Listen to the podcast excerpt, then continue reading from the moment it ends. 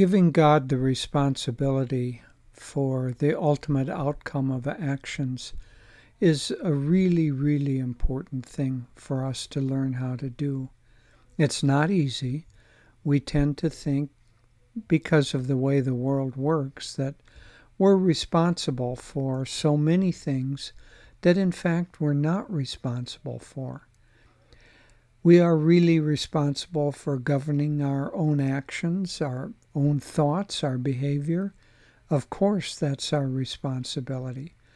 But then to extend that beyond us, to think that we are responsible for controlling other people, controlling their behavior, their thoughts, what happens to them, takes on a really unnecessary burden onto ourselves. Sometimes this is reflected in the body. You might notice that your stomach is tight or that your shoulders tend to harden up or you carry tension in your body in various ways. A lot of that tension is unnecessarily thinking that we're responsible for the behavior of others.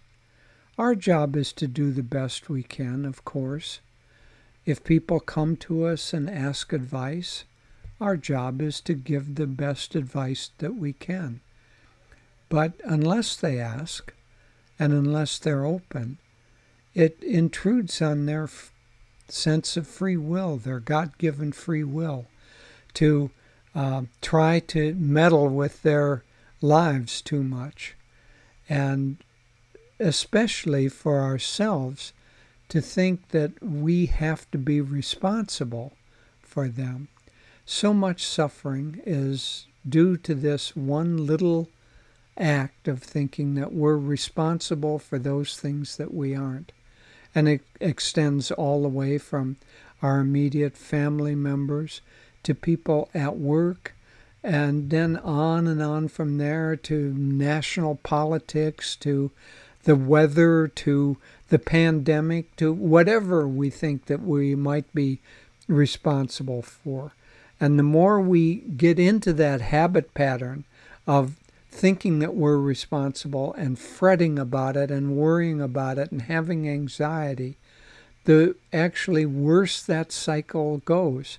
And so the cure, like uh, cutting the Gordian knot, which was such a tangle that you couldn't untangle it uh, thread by thread. So um, the solution was just to cut it in half. And so it is with us. If we cut out the thought that we're responsible for a lot of the behavior of others that are close to us, we cut out a lot of stress and a lot of unnecessary suffering.